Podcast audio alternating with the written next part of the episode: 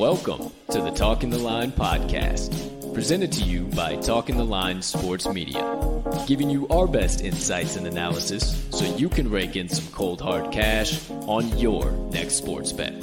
Now sit on back, open up your mind, and let's cash some tickets. We can't thank you enough for joining us. We hope you enjoy.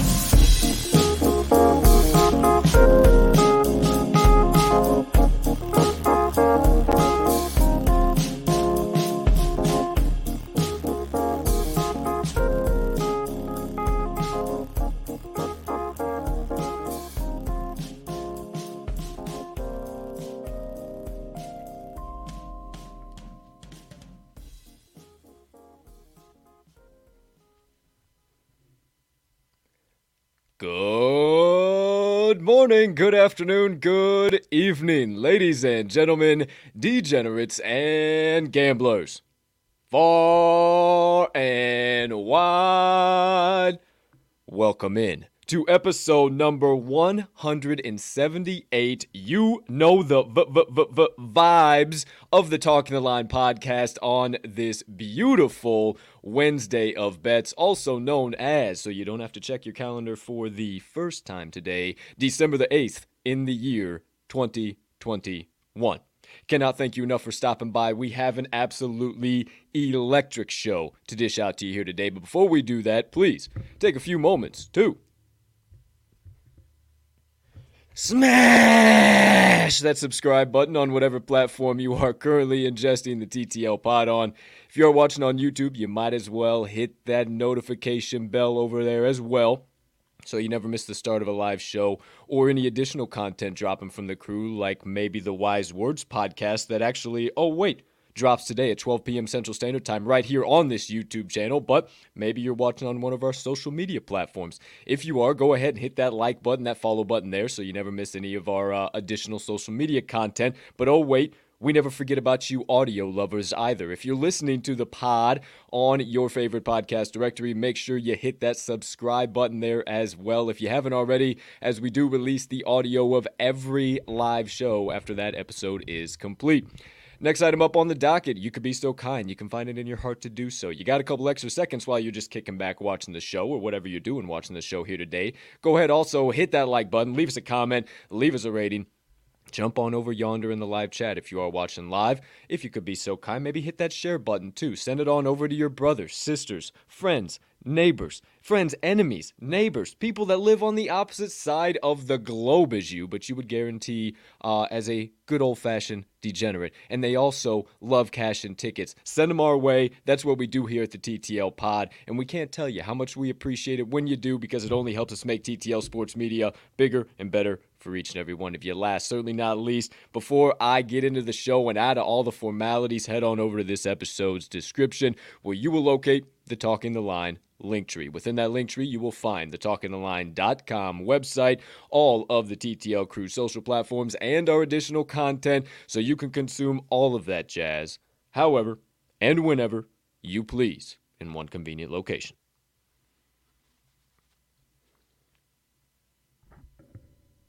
Ladies and gentlemen, and beautiful gambling people, joining us for episode number 178, I am your honored humbled, hyped, and always handicapping host Colton Cap and Colt Sroka. And I can't thank you enough for choosing to stop by on this gorgeous Wednesday of bets, the day that I begin the journey around my 27th lap around the sun. Cannot say thank you enough to all of you who wished me a happy birthday yesterday, December 7th. Hope you also took some time yesterday, of much more important reason than me being brought into this world, uh, to take some time to uh, remember Pearl Harbor Day and uh, all the uh, lives that were lost during that time. But again, thank you so much. Uh, all of you who wished me happy birthday. It truly was one. Uh, ended up just grinding either way, but hey, still had some fun. It ain't work if you have fun doing what you do. So, either way, I digress. I got one final duty or formality or whatever the hell you want to call it here to complete before we can get on with today's show. And that is bring in the co host of the Talking the Line podcast. Man that jo- joins me on this show to my left every Monday through Friday at 10 a.m. Central Standard Time. He also joins me on the Wise Words Pod every Wednesday at 12 p.m. Central Standard Time, and then also on the Cup of Joe on Campus Pod every Saturday morning, 8:30 a.m. Central Standard Time. My friends, you know him as the man, the myth, the degenerate gambling legend, and oh, let's not ever forget the TTL's resident Southsider and this time of the year cheesehead himself, Mr. Riley, RMags, Magnuson. Partner, how you doing over there today, pal? My man, I am doing absolutely fantastic on this fine Wise Words Wednesday, as you so kindly mentioned, my man. Uh, I'm feeling good over here on my end of the uh, the old Windy City. I don't know about you, but uh, like we said, it uh, like you said actually, it is uh, that time of the year as far as my gloating for the Bears and Packers go. We got a Sunday night matchup. Once again, I'll keep talking about it until uh, until Monday, where I get to do my true victory lap. Um, I mean, this whole week's kind of already a victory lap if you're. Uh, I'm laughing. You've been doing so. all this shit talking the whole time, and you eh, like you don't have any guster behind your shit talk. Just like yeah, it's, I'm gonna hang it's old, on. man. I'm, I'm sick I'm gonna of laugh it. when we fucking win. I'm gonna laugh when we fucking win, but we're probably not gonna win. So yeah, it's not the I'm greatest. of It's not the wonderful. Yeah. Now you know what I'm sick of is I'm sick of you having the same damn hmm. intro for the last three days, and then it's gonna be hmm. Thursday and Friday. Come up with something new, damn it. I ain't having it today. I ain't having the Packers nonsense today over there, pal. But. You do look great on your side of the Oh, world. thanks, dude. Uh, how's uh, how's everything on your side of the Windy City? Hey, I'm rocking and rolling, man. It, uh, it's a tad bit warmer, a nice balmy 30 degrees out here as opposed to yesterday. So you know Yeah. we're uh, you know we're ready to get steamy, dude. I'm uh, I'm feeling damn good. How about yourself? Hace frío, señor. Mucho, mucho cold. It is, uh, it, my nipples could cut glass. Let's just put it that way out here. It is officially capital W I N D Y in the Windy City, and so damn cold. Can't even yeah. uh, can't even get over it. Um, it's uh, I said it yesterday, but you get in your car and uh, it's just instantaneously fuck fuck fuck fuck fuck fuck fuck yeah. fuck fuck fuck, and you just uh, try and uh, get it heated up as fast as you can. But as per usual, I'm doing spectacular, dude. Uh, nothing too major on this end of the world. Had a solid recording of Wise Words last night. You know, I shamelessly plugged that all Wednesday long. Can't wait to drop today's episode at noon. Uh, we'll talk about that later on in the show. But we got a loaded show to dish out today. However, before we get into that loaded show, as a full transparency show, you know, we always got to recap the best bets of the day from the previous days. Even when we have losers, even when we have winners, whatever the case might be, we always share them with you. So without further ado, my friends, it is time to recap all of the TTL Crew's best bets of the day from December the 7th, 2021. Okay, you see him live behind us. All right, my friends. First things first, let's get it out of the way. Top left of the screen, partner went one and two on the day. Nothing spectacular. Villanova ended up coming back and covering the game. Thank goodness for your sake and your best bets of the day, my friend. Uh, any thoughts? What say you right off the bat here with your three picks from yesterday? Uh, going to be taking a uh, hot, nice long break on the old Nebraska Cornhuskers because good grief was that ugly man. Um, the Spurs, man, I still uh, I stand by that pick as far as what I was seeing yesterday. But the Knicks came out, Jr. Bear, uh, RJ Barrett, excuse me, played a fantastic game. So that was a rough one. Might just have to take a seat uh, on the side with the Spurs and uh, just find some other spots to fade the Knicks in right now. Most definitely, and I, I was uh, getting a little sweaty by the minute, uh, getting pretty worried for you on that Villanova minus eight and a half pick. So I am really, really glad that they ended up laying the hammer They- down in the second half.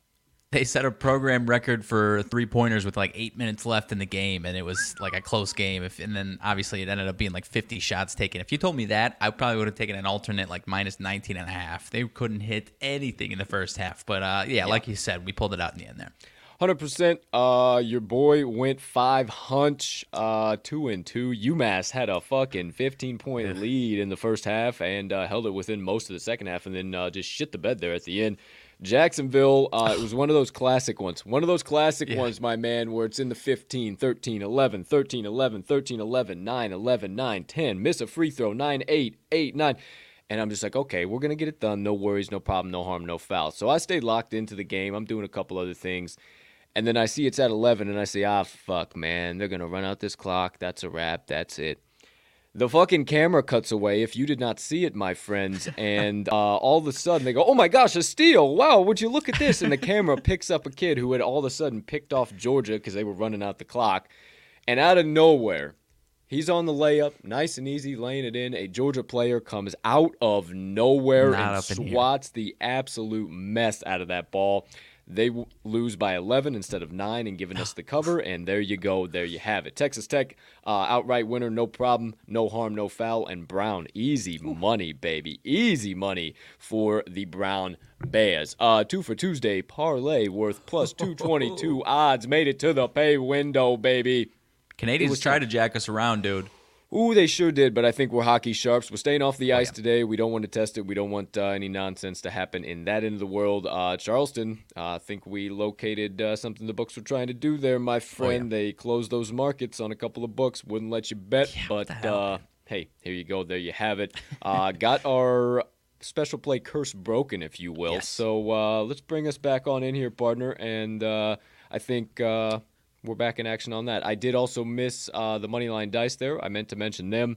Uh, 0 and 2 on the day. Celtics plus two and a half, and missed the money line as well. The dice are 0 and 4 on the week? Question mark. Oh, I think they only had one play on Monday, so 0 and 3. Okay, 0 and 3. That is for sure. They doubled down. So 0 and 3. Either way, Ugh. approaching fade territory for the Honestly, I mean, cubicle objects that be the money line dice. Yeah, we might need to uh, start tracking, and I can take on take this one on, but tracking the uh, full record because I believe that's a few weeks so far that uh, they have not been positive. So uh, every time I. Every time we throw around that F word, though, they uh, say "screw you" and bounce back. So maybe we just need to keep throwing that around whenever they're ice cold. I don't know, dude.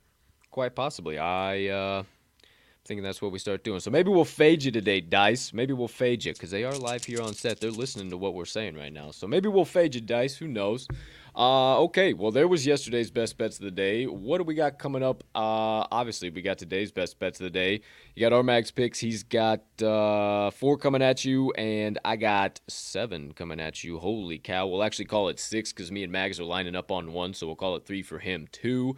Uh, go through all of those. You can follow all of our best bets of the day. If you miss anything, any analysis behind them uh, on the Action app, you can follow me at cash underscore with underscore Colt Riley at RMags in all caps. And then you can follow every single show's best bets of the day at Talking the Line. You can also follow us on the Chalkboard HQ app. We'll put out our best bets every day there. Uh, join the Talking the Line uh, board and jump in one of our channels. Chat back and forth with us. Let's have a fun old time in there. Uh, it's pretty much pretty much uh, Discord. If you haven't heard of it, it's pretty much Discord, but all sports betting with also tracking app, with also being able to watch the game. It's it's electric. We love it. Shout out our, our guys over there at the Chalkboard family. Download it uh, in the App Store or Google Play Chalkboard app, uh, all one word, and then follow them on Twitter at Chalkboard HQ. Uh, might have a member of their team on uh, Wise Words here sometime soon. Who am I? What do I Who's know?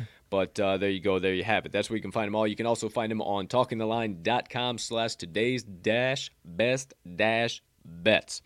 Uh, then that'll segue us into the second segment of the day. Wanted to get all that shit knocked out before I forgot. Uh, as always, Wednesday Warrior team that uh, is an absolute wagon to covering their spreads, battles back and forth week in and week out, day in and day out to cover their spreads. Well, we found two of them, and it just so happens that both of their team names are the Eagles. So we got one that is just going to be the Wednesday Warrior. And instead of doing the traditional for you TTL faithful Wednesday parlay pop off, we're going to do the two for Wednesday Warrior twofer. Uh, having some trouble getting that one out. I don't really know. Maybe we'll think of a, a name as this goes along, but it's going to be a Warrior twofer, if you will. You're going to have to stick around for the second segment of the show to find out what the two legs on that bad boy is and then uh, what the Wednesday Warrior is as well. Uh, best bets of the day will be recapped after we get through all of that nonsense. Then the aforementioned Moneyline Dice will make their cubicle appearances.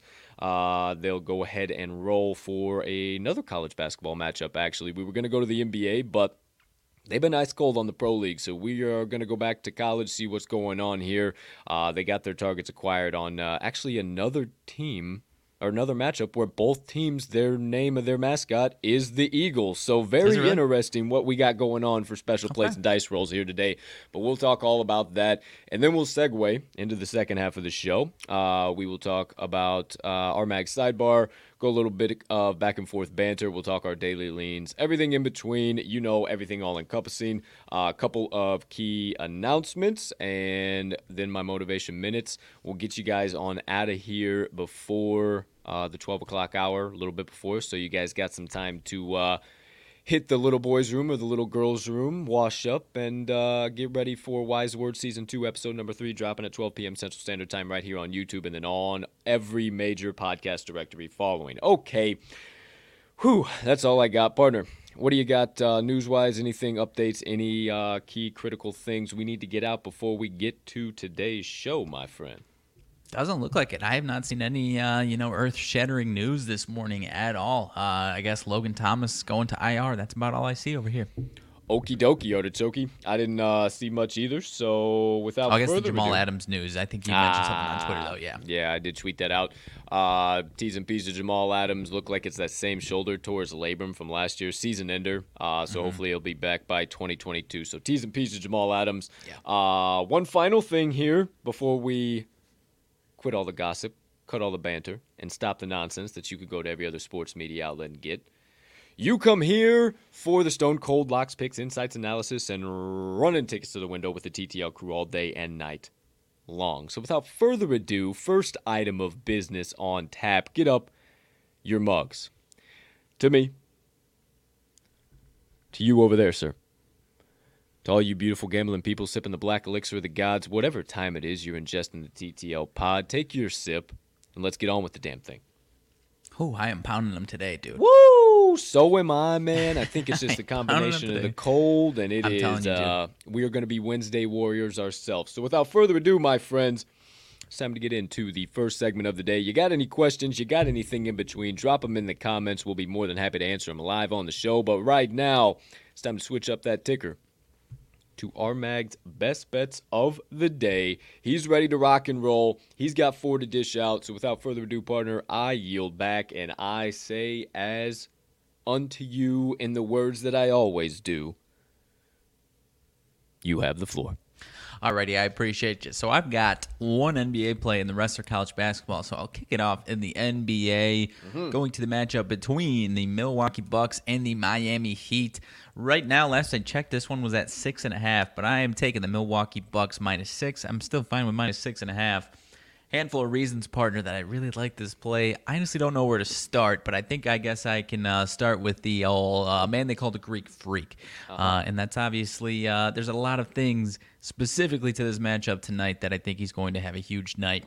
Uh, missed a couple games last week, but he has already come back from his calf injury, and he's going to be back in action tonight with him in the lineup partner nine straight wins for the milwaukee bucks eight of them by at least seven points they are dominating teams right now, and even beyond Giannis himself, partner. I don't know if you saw this, but Giannis, Khris Middleton, and Jrue Holiday, when all three of those guys are in action together this season, they are 11 and 0 straight up.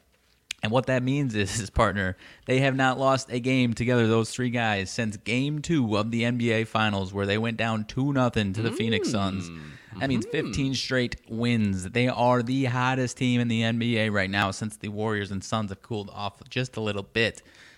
But beyond all that, partner, no Bam Adebayo and no Jimmy Butler. And against the okay. Heat with Giannis in action, Bam Adebayo's absence is the biggest thing for me. Jimmy obviously is a big factor, but to slow down Giannis, the plan that the Heat have had, and it's worked out the last couple years as well as anybody can, honestly, is uh, you know the Bam Adebayo defensive plan for Giannis. And without him there, he's going to run ransack on this Miami defense. I've got no concerns about this one. I think it's going to be a double digit win for the Bucks partner.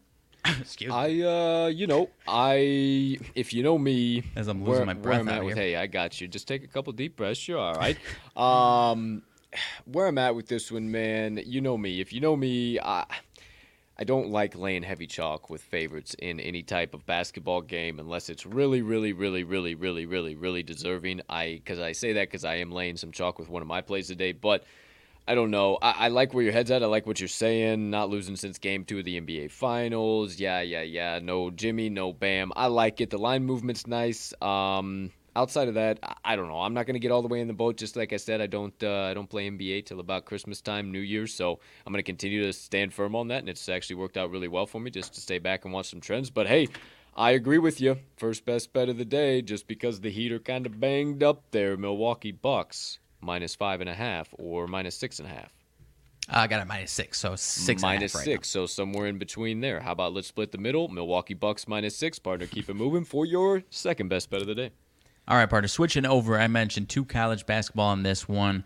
Got an interesting matchup with the team that I've been watching pretty dang closely. I'm going Jacksonville State and VCU in this one, and I'm taking the points with Jacksonville State, the Gamecocks at VCU. VCU's defense is great. I've been talking about their unders all season long the uh, the books have started to, to adjust those numbers, uh, those totals accordingly, and it's been pretty tricky. It's been uh, those numbers have been pretty spot on, tough to find value. They uh, the game finished, I believe, this past weekend with VCU. It was like a 120 finish, and it finished over by about 10 points. So they've been adjusting these games accordingly. I'm going to take a uh, step back on those totals. But one thing that I have been noticing uh, when I have been targeting those totals is that the teams that they've been playing, either VCU is the underdog or they're the, uh, they're the favorite, and then they're favored by too many points. And that's another case that we have here because this team, this VCU team, as great as their defense is, their offense is as bad as their defense is good. And I do not think they deserve to be favored by anyone uh, over anyone more than five points. I think their uh, their defense is going to limit Jacksonville State, but their offense isn't going to be able to push the envelope and beat this team by double digits by any means. Jacksonville State uh, has been pretty dang scrappy this year, but these VCU games are just absolute dogfights, low scoring dogfights. Only beat uh, the Campbell Camels by four points this past weekend. I think it's a similar game here that they see with Jacksonville State. This one finishes right around the uh, the projected total of 124. I think, uh, like that Campbell Camels' game was. I think it's 65 61 once again. See it as an identical matchup, and the old uh, Gamecocks stay within that eight and a half points. I would generally normally 150% be with you. You know me. I love eight and a half points all day, every day, and five times a week on Sunday. But eight and a half has been a key number that has not been very favorable to me in uh, these matchups so far. That's one thing. Full transparency, I've kind of drawn from this season so far. Um, as eight and a halfs have kind of been set uh, in favor of a kind of a trap for those underdogs. So I like Jacksonville State a lot. Uh, the only thing that kind of took me away from it is that I uh, had played eight and a half a couple times and I got burned myself. So uh, not saying you are on either one of these plays. Just kind of the reason that why I'm staying away here. So you know, hey, humbug over here, guy. No, no, no, not whatsoever. No, I'm just saying that it it it hasn't been nice to me. So maybe you will break the trend for the TTL crew and lock in your second best bet of the day if you guys would uh, be so kind. The Jacksonville State Gamecocks plus eight and a half. Porter, what's up next? Alrighty, up next, go and do some bigger boys in this one. Going to Big 12 Big East matchup. K State and the Marquette uh, Golden Eagles. Look at us over here dropping down Eagles left and right. Uh, not going to the Eagles in this matchup, however, going to the home team Wildcats here in Manhattan, Kansas. Kansas State minus one and a half is my play on this one. Part of this is Marquette's second true road test that they have faced this season. First one was past weekend at Wisconsin. It did not go well, uh, and I think that's what we see again here tonight with K State getting their biggest really biggest test of the I shouldn't say biggest test of the season. They had some tests on neutral floors uh, during that Thanksgiving week. Biggest test at home here, and they're three two and one ATS at home this season.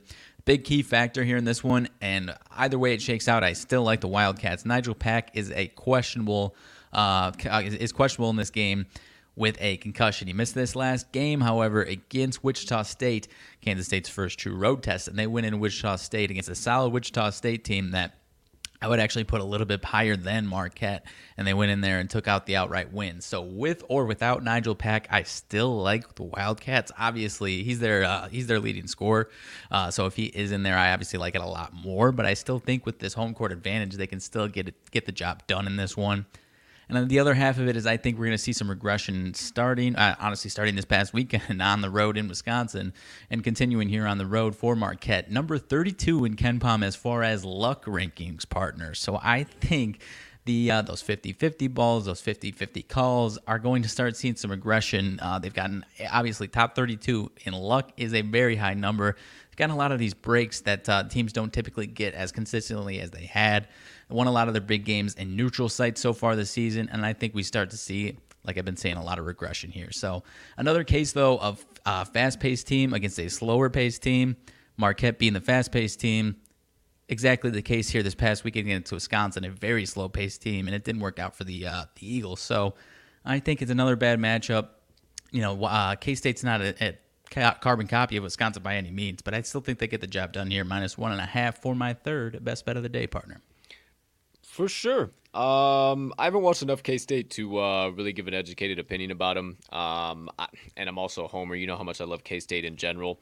Sure. Uh, so I think I am with you on this one. The number has dropped pretty significantly uh, in favor of the Cats. So I think I might be in the boat with you on that one. It might take me the show to debate about it, but uh, I do like that one. I like where you're at for sure because I do also think uh, we see some regression from Marquette. But just as soon as that seems to always come out of my mouth, Shaka Smart smacks me in that exact thing once again. So maybe I'll just stay away so I don't curse this fucking shit. I don't know. I stay staying far away. I saw all your plays. I really liked them. Maybe I'll stay way the far fuck away because uh, we're actually lining up on one. So maybe I'll stay away from these, but not say I still do like the Kansas State Wildcats minus one and a half or whatever you're finding at third best bet. But I love the play we are lining up on for a couple of key reasons. Now, partner, go right ahead. We'll make this uh, crew play of the day. Be so kind as to indulge all of us. What's that best bet coming from us? All right, so fourth and final from me, first of our combined plays, first and only of our combined plays partner. Taking another home team, the West Virginia Mountaineers at home over the UConn Huskies. Minus two and a half mm. are the West Virginia Mountaineers. Yes, sir. Few factors I like in this one, partner, but the first is uh, UConn's injuries that they have. And not a lot of people seem to be privy about this. And it's also their first true road game partner, which I think is a really tough test going to a really tough environment uh, that is West Virginia. But as far as the injuries, Adam uh, and Tyrese Martin – both out in this game. They combined for 28 and a half points per game and 14 rebounds. That's tough to make up against a really, really tough and stingy defense that is West Virginia. It's not the full fledged uh, press Virginia that we know and love, but it is pretty dang close. Uh, they are second in the nation in turnovers forced per per, uh, per possession partner, 28.4 percent of the time uh, they force a turnover. That is absurd, and I think we see that tonight, especially with uh, with a little bit less of uh, you know that depth that the UConn Huskies are used to having with those top two guys in. So I think this is going to be a really really tough place to go uh, go travel to for the UConn Huskies, and I don't think they're going to get the job done here. So give me and you lay some more stuff down for us. I'm sure you got some trends for us as far as the old Mountaineers are concerned, but give me my fourth and final, and now your first best bet of the day: West Virginia minus two and a half. You're damn right it's a great day to be a mountaineer wherever you may be. You better believe it. Five times a week and 15 times a day on Saturday and Sunday, I am about these West Virginia Mountaineers. Now, I got to walk that back a little bit because every other day other than today, I probably would be on the UConn Huskies in this matchup. But, partner, one of my key things was those injuries. Uh, Tyrese Martin and Adama Sanogo two of their best players on uh, on that uh, lineup. No question about it whatsoever. I just don't think that they're going to have the depth that they need to be able to fill those holes. You also mentioned um, that this is uh, UConn's first real away game, and my friend. I do not think that uh, in West Virginia against old Bobby H uh, uh, and uh, the boys over there is the game you want to be playing because I looked a little bit deeper into it, my friend. And uh, did you know that West Virginia is second in the nation in home court advantage and first in the nation in point differential per KenPom? Give me all of the West Virginia Mountaineers as well as you over there, partner. Minus two and a half. It opened up minus one and a half, and it slowly continued to rise. I would honestly be okay with it at minus three and a half as well. But once again, you don't believe me, you don't believe my partner. Believe the trends. The uh, where am I at? Okay, UConn Huskies. Sorry, I got too many. This was like the middle. This closed out your card, and this yeah. is the middle of my card. I got too much shit going on. Okay, UConn 0 4 ATS, last four following an ATS win. 1 and 4 ATS, last five versus the Big 12 Conference. West Virginia 4 and 1 ATS, last five following an ATS loss, and 9 and 4 ATS, last 13. You're going to hear this a lot today, Wednesday, Hump Day games give me and my partner one more time to close out his card and maybe if he has any other closing final opinions or thoughts on any play on his card today. The West Virginia Mountaineers minus two and a half. What say you, sir? Only thing I have to add is our uh, guest that will be uh, will be gracing the uh, Wise Words show this uh, this afternoon. Uh-huh. Mentioned this game actually. Uh, time of recording yesterday, Mm-hmm. and uh, he is a UConn fan, and he mentioned, and this isn't. Uh, I would have been on this play regardless, but uh, he kind of doubled down my uh, confidence as far as saying UConn's going to go up there and get smoked with these injuries, and uh, I feel like I have a good gauge of understanding when a fan maybe is misguided or not, and he seemed pretty guided in the fact that this is a spot where he knows his boys don't have He's the juice season- in them today. He's a season ticket holder. I would I Right. would imagine he's pretty he's be pretty guided in Yeah. that decision. Yeah, and, I, Yeah. and I th- I 100%. I'm glad you shouted him out because hey, another shameless plug didn't come from me this time. It came from you. Right here on this YouTube channel and falling on every major podcast directory out there. Season 2, Episode 3 of the Wise Words Podcast featuring the legendary you're just going to have to wait to find out, is a UConn Huskies season ticket holder. His daughter is a UConn Husky. We talked about that. And uh, he flat out told us, yeah, boys ain't going to have the juice. So, partner, appreciate you uh, mentioning that. Anything else on rest of your plays? No, sir, that's all I got. All right. Well, as always, I appreciate you and those picks, my friend. Uh, Mm, actually, about- sorry, sorry, sorry. Uh oh. Here, you know, you you said no. You can't damn near.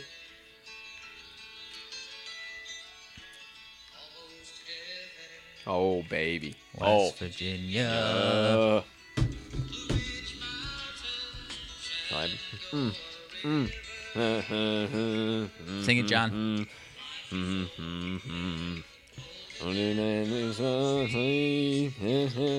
Forgot I had it queued up, and then Here we go. know. Come on, come on. No, keep going. We need to hit. You're gonna fucking stop it before Sorry, it rips sorry, it. Are you out of your mind? Put it a little closer, kid. Me to the place. I belong, West Virginia, Mountain Mama, take me home, country road. Oh, partner, what a guy! What a guy! Way to close it, fella. Up, and had it forgot. queued up when you started, and I was like, "Oh well, this would be bad to just straight up interrupt it." I would have loved it. I would have lost my fucking mind. You know me. I I got the I, I'm all over the place 99% of the time. So hey, I, I would have fucking just made it electric. But I that perfect way to close your best bets of the day. Let's keep the proverbial podcast train steaming a little bit faster down the tracks. We're 34 minutes past the top of the hour. We've been chatting. We've been going. Hey, it's a beautiful Wednesday. You know the drill. We bring the good vibes. You come for the bets. You just stay for those. So let's keep this thing moving. Now into the second segment of the day. My best bets of the day. Okay, my friends. The mid-major king has entered the chat. Please listen up. Get ready. I actually have no other major conference lean games. your head over here. Oh, oh, oh! Please, cry me up, cry me up. Oh, fuck! This is hard. I'm lost in, the, I'm lost in the sauce. I can't. Okay, uh, I have no big conference plays. Well, there are two big conference opponents, but we still have. We're taking the mid-major side of things. So it's time to get down and dirty. I gave you my one big play, West Virginia Mountaineers, but now we're going to the markets that nobody goes to the mid major markets, the low major markets. And my first play of the day going to the matchup uh, between the Chattanooga Moccasins, the Mocs, against the UNC Asheville Bulldogs. And no, just because the Bulldogs kicked our ass last week with the Citadel, I think the Citadel might be dead. Eh, maybe not. They covered last night. Either way, I'm taking the Mocs minus seven and a half. I do think uh, UNCA is just being a little overvalued at home. Maybe because of that quality win, but then again, is it really a quality win over Citadel uh, this past week? And then dog walking the absolute mess out of North Carolina Central. North Carolina Central isn't the same team from 2020, 2020 into 2021.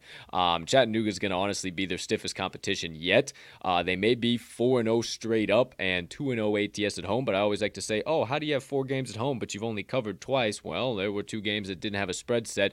Those games were against St. Andrews and Brevard University. Uh, if you can raise your hand and tell me where the fuck Brevard University is, please let me know, but I have no clue whatsoever. Uh, Chattanooga's absolutely on fire, my friend. 7 1 straight up, 5 2 ATS overall, 4 0 straight up, and ATS on the road this season. They played Lipscomb and uh, Tennessee Tech, so obviously you can kind of throw those ones out, but they did cover. They uh, absolutely dog walked them, and then they did play VCU and Loyola Marymount. Loyola Marymount, solid team. VCU defense, very good, and it did not limit this Chattanooga team. So I think uh, because of a couple other key statistical reasons, you're going to see the uh, Mocs dog walk the mess out of the Bulldogs here today. Overall rank per KenPom, Chattanooga 79th in AOE, 137th in ADE. UNCA is so far away from its not even funny. 271st in AOE, 246th in ADE. Uh, effective field goal percent is even worse, my friends. Chattanooga offensively 112th, defensively 55th. You look at that same stat for UNCA, 315th in effective field goal percent on the offensive side of the ball, 102nd defensively for opponents. I think uh, the Bulldogs are also going to u- lose the turnover battle. Uh, Chattanooga really values their possessions offensively. They're 88th per KenPom in offensive offensive turnover percent. UNCA in that same statistic, 214th. So we've seen it time and time again here early on in the season, as per usual with college basketball. Turnovers, whoever wins the turnover battle, that team is generally going to win the game. Also, another key hustle stat rebounds before I get into those trends. Chattanooga, fourth in offensive rebounding percent per KenPom, 235th in defensive, but just hold on because UNCA 184th in offensive rebounding percent, 354th in defensive rebounding percent. My friends, they are going to get boat race. They are going to get out hustled. Them being the Bulldogs, do not trust them. Take the good old Mocs. I've been staying away from the boys. If you follow me last year, we backed them a lot. We're back on the train. The boys are rolling. The boys are hot. The boys are a wagon. You don't believe me? Believe the trends. The Mocs, 36 and 15 ATS last 51 road games. 8 and 3 ATS last 11 as a road favorite. They're also 17 and 5 ATS last 22. I told you you were going to hear it a lot today. Miércoles, that is Wednesday for our non-Spanish speakers, games and also 6 and 2 ATS last 8 following a straight up win.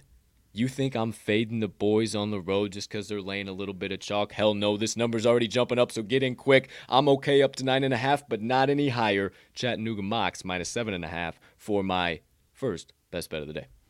I like it, my man. Don't have too much to add, but I do like how they've uh, taken care of this matchup the last few times with uh, rather easily, if uh, you do, or if you ask me. So I like it.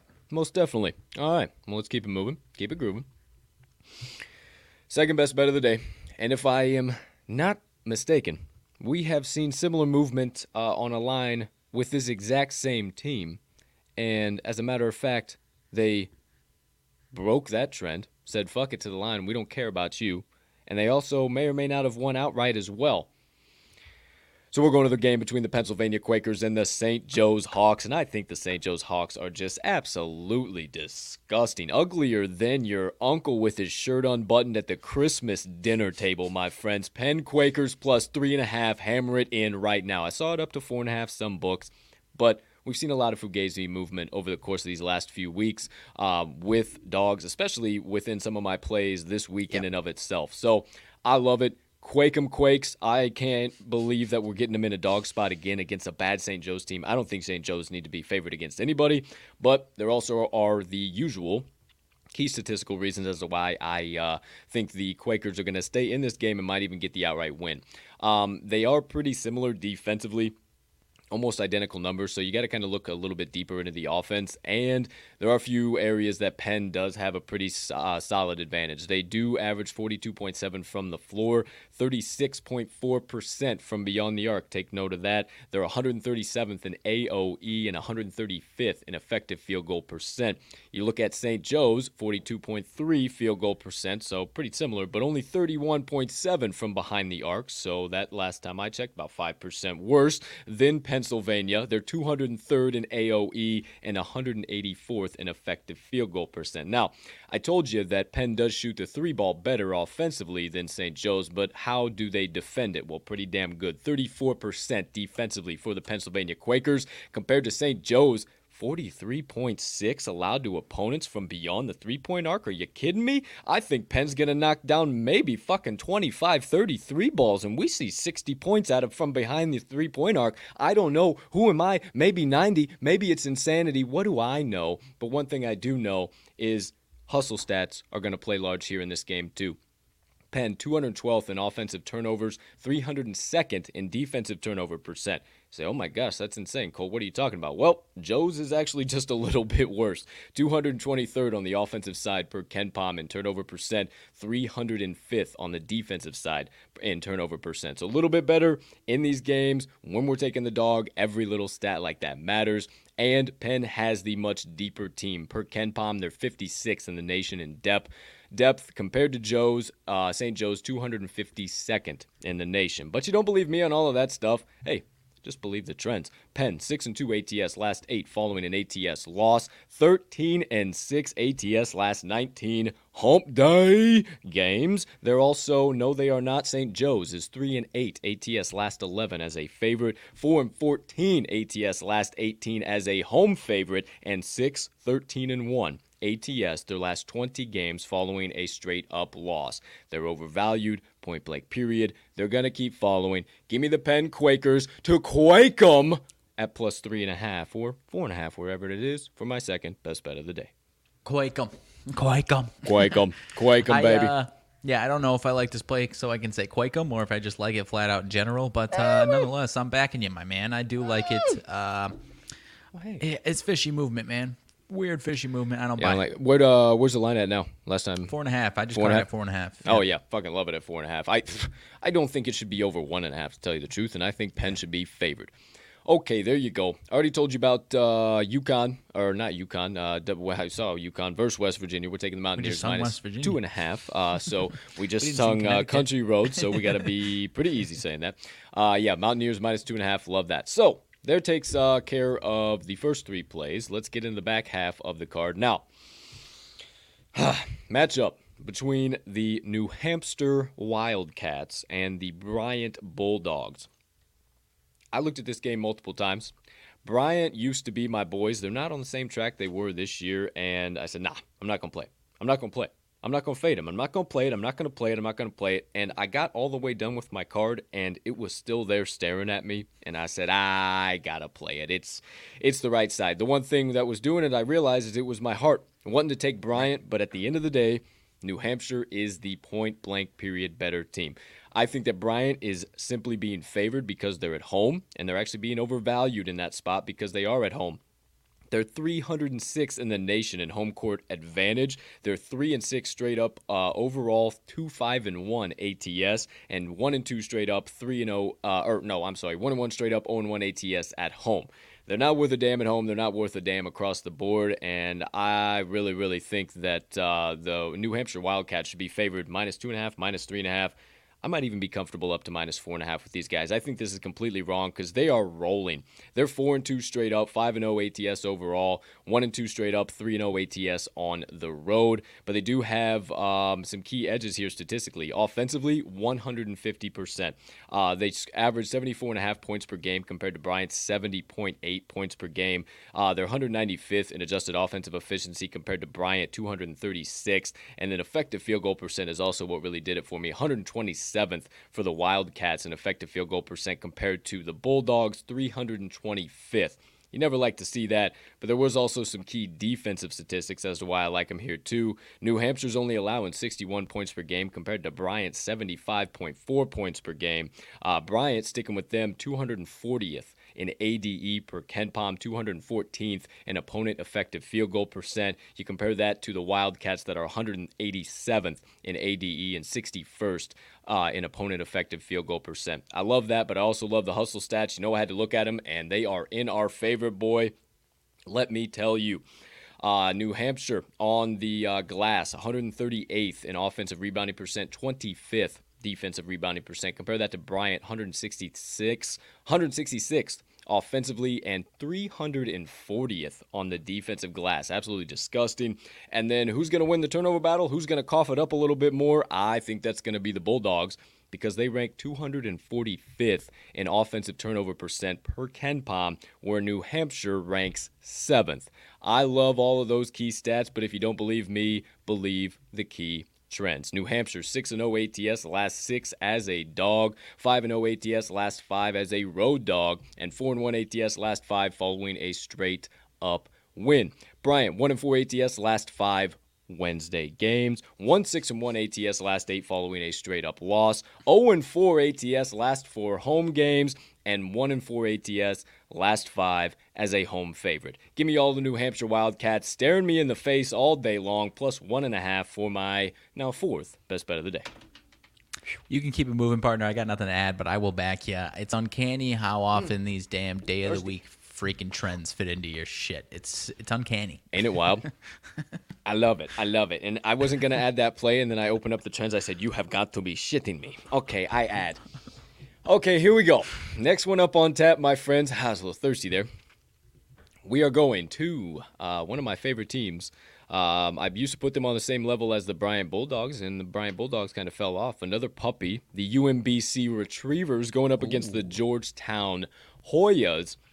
And I'm taking the UMBC Retrievers plus seven. Again, I think all of these lines that I'm taking today are severely, severely, severely undervalued, or maybe even wrongly a dog. Maybe even need to be a favorite, but I'm very happy taking the points. This is a spot that I think the UMBC Retrievers should be favored. Maybe a point and a half, maybe two and a half, but they cannot, in their right minds, they being the books, actually do that. So am I saying sprinkle on the money line? Not entirely, but what I'm telling you is hammer the absolute shit out of the UMBC Retrievers plus seven. Couple of key reasons. They're starting to get back on the right track after a little bit of a slow start to the season. I was like, damn, it's UMBC and Bryant. I'm not going to have my two teams that I love back in my low major darlings. They're back to 4 and 2 ATS over their last six games. G Town opened scuffling, and they still are 2 and 4 ATS over their last six games. It's not a classic Ewing squad, and I think eventually they will be. I think eventually we're going to be able to back them come around tournament time. But right now, I'm more than happy fading them against any number bigger than one and a half, maybe two and a half, to tell you the truth. But a couple key statistical reasons, as always, my friends. Actually, UMBC has the uh, edge in this game, wouldn't you know it? 79.3 points per game for the Retrievers compared to the Hoyas, 72.9 points per game. Uh, the Retrievers are shooting 44% from the floor, and uh, the Hoyas are only shooting 41.9. Uh, you look at effective field goal percent, because I think that's what it really comes down to. We see uh, some positive progression or positive regression, either way you want to look at it, uh, for UMBC, and a little bit of downward regression for Georgetown in this uh, category. Effective field goal 206th for Georgetown, 95th for UMBC. Also, UMBC kind of has the defensive edge here, too. I couldn't believe it, but they are uh, only allowing 69.4 points per game compared to Georgetown's 72. Uh, they're allowing opponents to shoot 42.8% from the floor and 29.5% from beyond the arc, where Georgetown's only 43.4% field goal percent allowed and 33.9% from beyond the arc.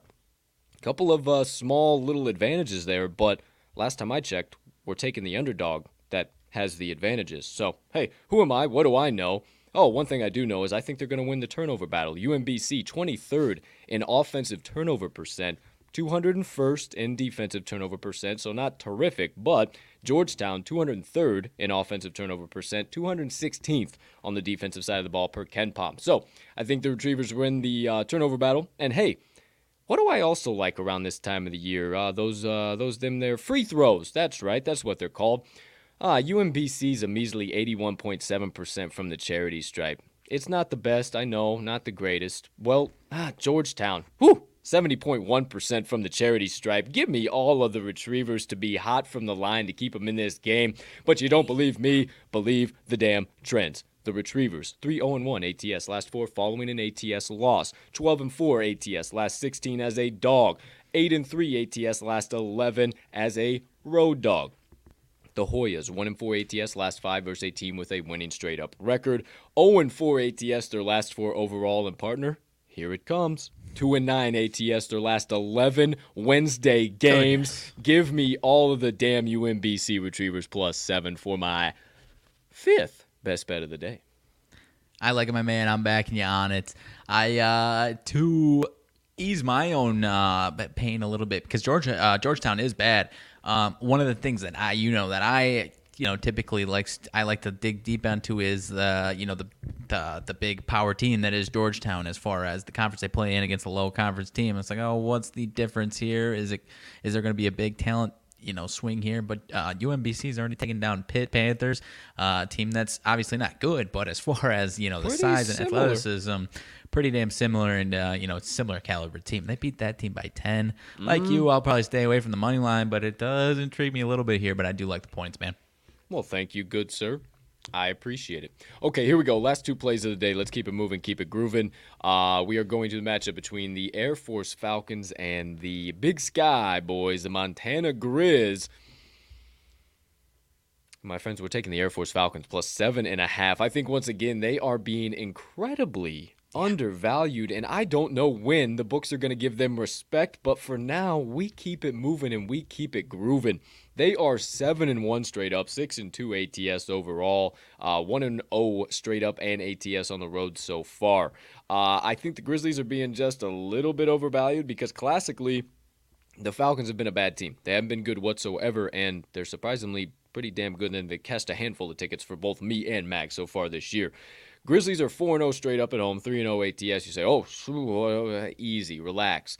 One was against Dixie State. Dixie State scored 27 fucking points. Nebraska Omaha, not worth a damn whatsoever, outside of the top 300 in almost every major KenPom statistical category.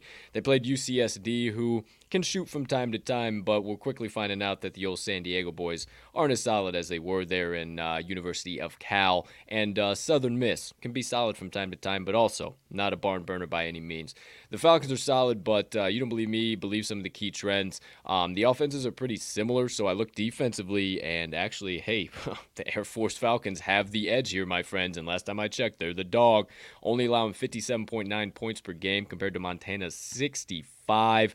Uh, they're only allowing opponents to average 39.7 from the floor and 30.1 from beyond the arc. Compare that to Montana whose opponents are shooting 44.5 field goal percent and 43% from beyond the three point arc. You want me to go even further? I'll keep going. Air Force 45th in uh, opponent effective field goal percent and 64th in defensive turnover percent. Compare that to Montana, that's 318th in opponent effective field goal percent and only 74th in defensive turnover percent. I think this is a defensive game and one that falls in the favor of the Falcons. I also think that the ability of the Falcons to shut down the three ball defensively and the inability, it seems, for Montana to do that same thing, coupled with the ability of Air Force to actually shoot that son of a gun compared to Montana, is what's going to allow them to pull away and actually keep this game really close. They're 36.3 from beyond the arc. Montana's only 34.7. Uh, I already told you guys once again who allows more threes. Last but certainly not least,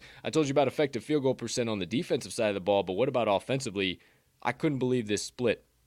Air Force, Air Force, Air Force, Air Force eighth. That's why I said fourth. Air Force eighth in uh, effective field goal percent offensively compared to Montana 227th, my friend. So you don't believe me that uh, Air Force is undervalued for all of those reasons? Well, just believe the doggone trends, you crazy people. Air Force four and one ATS last five following an ATS win, six and two against the number last eight overall. Montana four and nine ATS last 13 home games, three and seven ATS last 10 as a home favorite and partner. Here it comes once again. Montana two and seven ATS last nine Wednesday games. Give me all of the damn Falcons plus seven and a half for my almost second to last best bets of the day. I'm with you for sure, my man. We've been uh, big backers of the old Falcons, and I Huge. completely agree with everything you said. I was interested, pulled the reins back myself because I didn't know. Uh, I was going to let you hammer it home because you know the Big Sky, uh, so I was letting you hammer in the uh, knowledge on the Montana Grizzlies. Uh, is it Grizzlies? Yes, it is. Yeah, yes, yeah. it is. Uh, so yeah, I am 100% with you on this one, no doubt about it. All right. Well, here we go. Let's wrap up today's card then. Without further ado, my final best bet of the day. Holy smokes, we have been at it.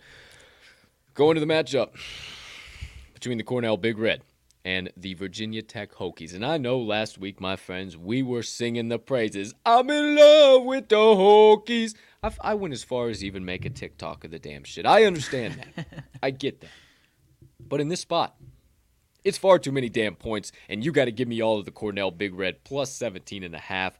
I absolutely Love the Cornell uh, Big Red, and I am not worried at all about the difference in conferences here. They are a wagon right now against the number, and I have to keep backing them until further notice. They are eight and one straight up, seven and zero against the number, three and one straight up, four and zero ATS on the road, and I think they keep rocking and rolling at that same pace. Virginia Tech has been solid. Uh, they've kind of messed up in a few spots when we backed them, and this is not a fade play of them by any means, but they just have not played quality opponents whatsoever at home. And I think uh, old Cornell's going to have them in for a rude awakening. They played uh, Maine, Radford, uh, Stephen F. Uh, uh, Pennsylvania, Merrick, and Wake Forest, SFPA. That's right. Oh no, St. Francis, Pennsylvania. That's yeah, what that is. I gotta say, I had to say that out loud. Uh, Marist or Merrick, uh, yeah, Merrick and then Wake Forest. So fucking teams Merrimack, I can't. Sorry. Merrimack. Goodness gracious. See, I'm all over the map. Fucking team. That's that's what I'm trying to tell you here. They haven't played quality opponents at home. Actually, we just faded Merrimack yesterday, and uh, that paid off pretty big, uh, pretty well against another Ivy League school in the Brown Bears. What do you know about that? Cornell uh, Big Red. They are still a bear as their mascot. However. A couple of th- key things as to why I believe uh, Cornell's going to keep this game close, and it's because of their offense. They're averaging 91.2 points per game. I know they're playing lesser opponents, but I still think they're going to be able to get plenty of balls in net because Virginia Tech's only uh, averaging 69.2 points per game. Uh, shooting 50.4% from the floor compared to Virginia Tech 45.2%. And then effective field goal percent also is very, very critical because uh, their three point shooting is pretty similar, right around 38%. 16th in effective field goal percent per KenPom for the Cornell Big Red, and 79th for the Virginia Tech Hokies. Uh, a couple other key things are, uh, well, one final key thing actually is just going to be the offensive glass, I think, for Cornell. They are very, very, very solid, and I think they're going to be able to get second chance points.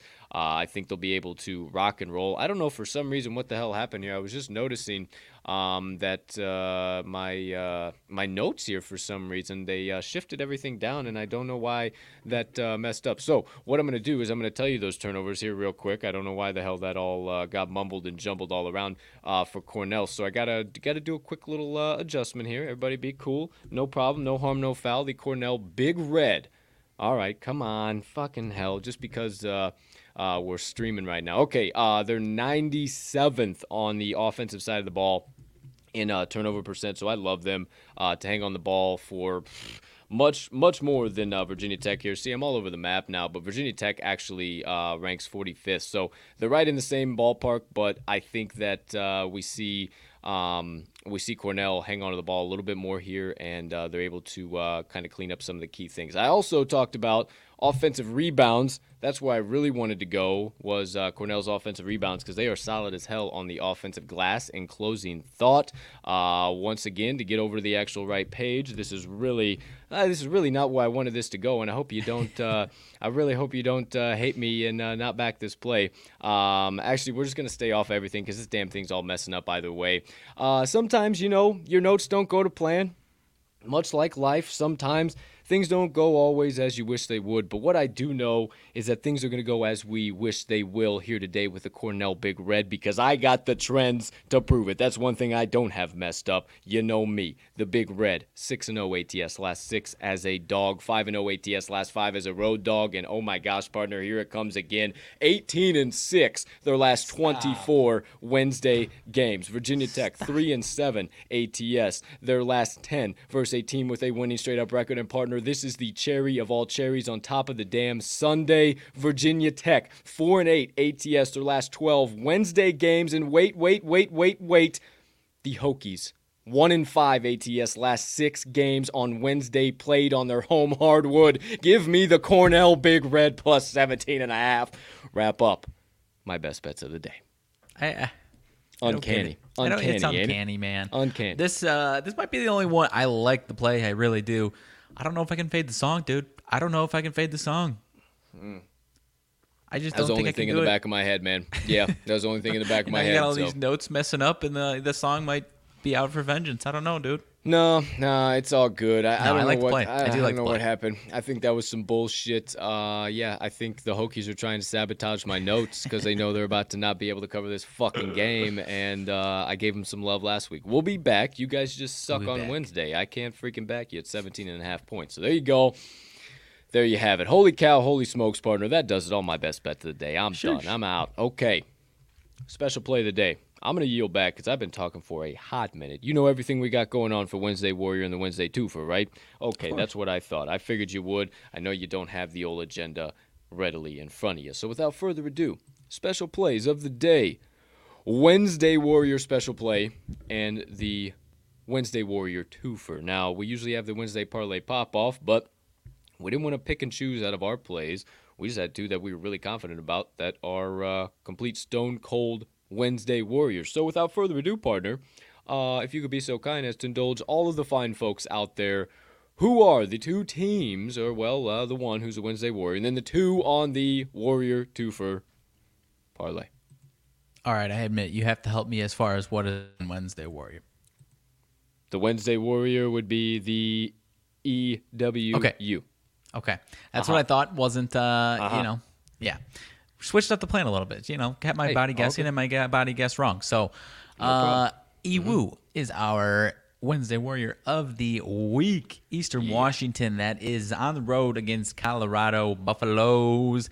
We're taking the EWU, uh, just EWU Eagles. I was gonna say Golden Eagles, but they're definitely not gold. Uh, plus 16 and a half. Looks like it's down to 16 in certain spots that I'm seeing right now.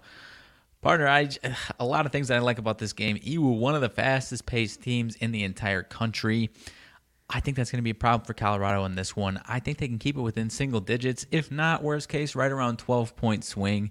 Uh, if they get into trouble, that fast pace is going to get them back into the game real quick. If they get down by 20 at any point, not going to cause me too many worries. So I like that one quite a bit for today's Wednesday Warrior of the day. Now, you mentioned a little bit of an encore because we had a uh, beautiful two for Tuesday yesterday.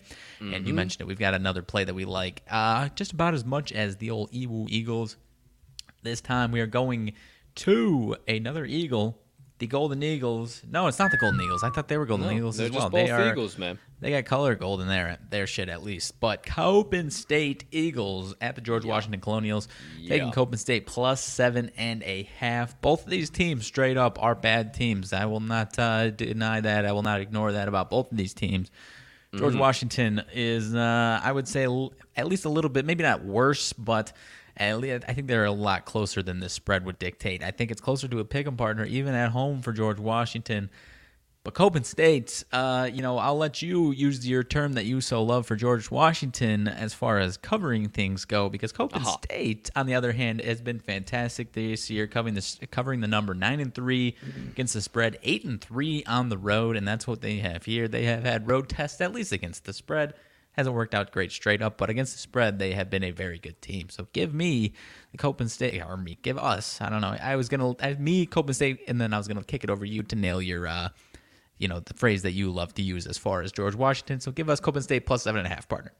George Washington couldn't cover a damn twin size bed if you call him a fucking king size blanket. I don't give a damn what you want to say about any of it. I think we're on both the right sides here. The Eastern Washington Eagles plus 16 and a half and the Coppin State Eagles at plus seven and a half. Actually down to uh, seven at some locations I have seen hey, now. hey. Uh, still comfortable with it there. Uh, you thought I would also come to this segment with no trends? You're out of your damn Oh, mind, my friend. Um, hey, partner. Here it comes again. Colorado 3 and 7 ATS last 10 Wednesday games. You better believe it, my friends. There are no Wednesday trends for the Eastern Washington Eagles, but they are 19 and 7 ATS their last 26 as a road underdog. Partner? Here it comes again. the Coppin State Eagles, 5 and 2 ATS in their last seven Wednesday games, my friend. And no Wednesday trends for the uh, George Washington Colonials, but uh, they are 0 and 4 ATS, their last four, as a home favorite. Give us both the Coppin State uh, Eagles on the well, well. Let's ma- let me back this up. The Eastern Washington Eagles plus 16 and a half for the Wednesday Warrior. You see it going there, and then the Warrior two for parlay. Give us the Eastern Washington Eagles plus 16 and a half, and the Coppin State Eagles plus seven and a half. You parlay those two bad boys up, you're getting plus 265 odds. There you go. There you have it. The special plays of the day. Okay, let's recap everything, my man. Uh, quickly, fastly, and in a hurry, so we got some time to uh, chit chat and actually get everybody out of here before wise words drop. So, excuse me.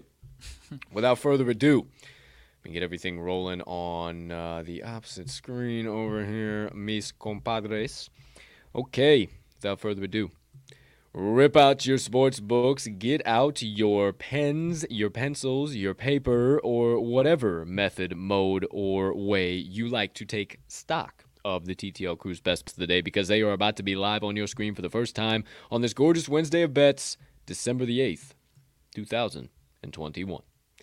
Please, so kindly turn your attention all the way above us to RMag's picks for his four best bets of the day, coming to you live from West Virginia. The Milwaukee Bucks NBA play minus six. The Jacksonville State Gamecocks plus eight and a half. The Kansas State Wildcats minus one and a half. And the West Virginia Mountaineers minus two and a half. Turn your attention right side of your screen. You might see in there too that I am uh, lining up with Mags. We'll call it a crew play. West Virginia Mountaineers. It's a beautiful day to be Mountaineer wherever you may be. Minus two and a half. Give me also the Chattanooga Mocs minus seven and a half. The Pennsylvania Quakers plus three and a half. Fine with it up to four and a half. Uh, the University of New Hampshire Wildcats plus one and a half, UMBC Terriers plus seven, Air Force Falcons plus seven and a half, and the Cornell Big Red plus 17 and a half. The Wednesday Warrior special play and Wednesday Warrior two for special play. Two special plays today are Eastern Washington plus 16 and a half, and then parlay Eastern Washington plus 16 and a half with Coppin State at plus seven and a half for grand total 265 odds. We have 1, 2, 3, 4, 5, 6, 7, 8, 9, 10, 11 best bets coming your way today, including those special plays. It's actually 12. So all of those are 12. Let's get them all to the pay window. But first, we need you to dive deep into the trenches with the crew for the daily battle with the books. And without further ado, it's about time that you just go on ahead and lock them in, hammer them home, sprinkle a little bit of dough down, whatever you need to say. Just make sure you get today's TTL Crew best bets of the day that are primed for ticket cashing. And whatever the current best line is on your favorite sports book. Beautiful. Okay. Well, there we go. There we have it. Today's best bets of the day. December uh, 8th, 2021. How the hell did I forget that? Okay, there we go. All right. Last segment, first half of the show. Let's keep it moving. Oh, I didn't do that with uh, the TTL Crew's Best Bets of the Day. There's the recap. There you go. There you have it. How about the money line dice roll of the Hey, day? hey, oh hey. my gosh, the cat's out of the bags. You see it there.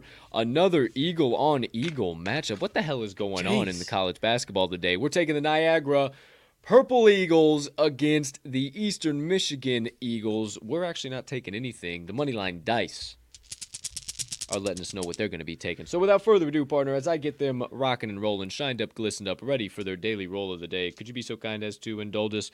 Where's this game here being played at? Uh, who's the home team? Who is the away team? Favorite dog? What is the total set at? And let's get on after it. Alrighty, so this one is going to be played in uh, Eastern Michigan. We've got the Niagara Purple Eagles at the Eastern Michigan Eagles, as you so kindly mentioned. Eastern Michigan at home actually depends on where you're looking, but we uh, typically go with FanDuel, but we'll go plus one and a half for Eastern Michigan, the dog at home in this spot, and the over/under at 137 and a half. So Niagara minus one and a half on FanDuel. Uh, if you're back in the dice and they choose Niagara, go ahead on over to a different book because it looks like the odds are a little different. Do your line shopping. The dice are telling you to do. Aha, aha. And then 137 and a half, you said? Correct. Okie dokie, artichoke. Well, without further ado, we have the first roll of the day.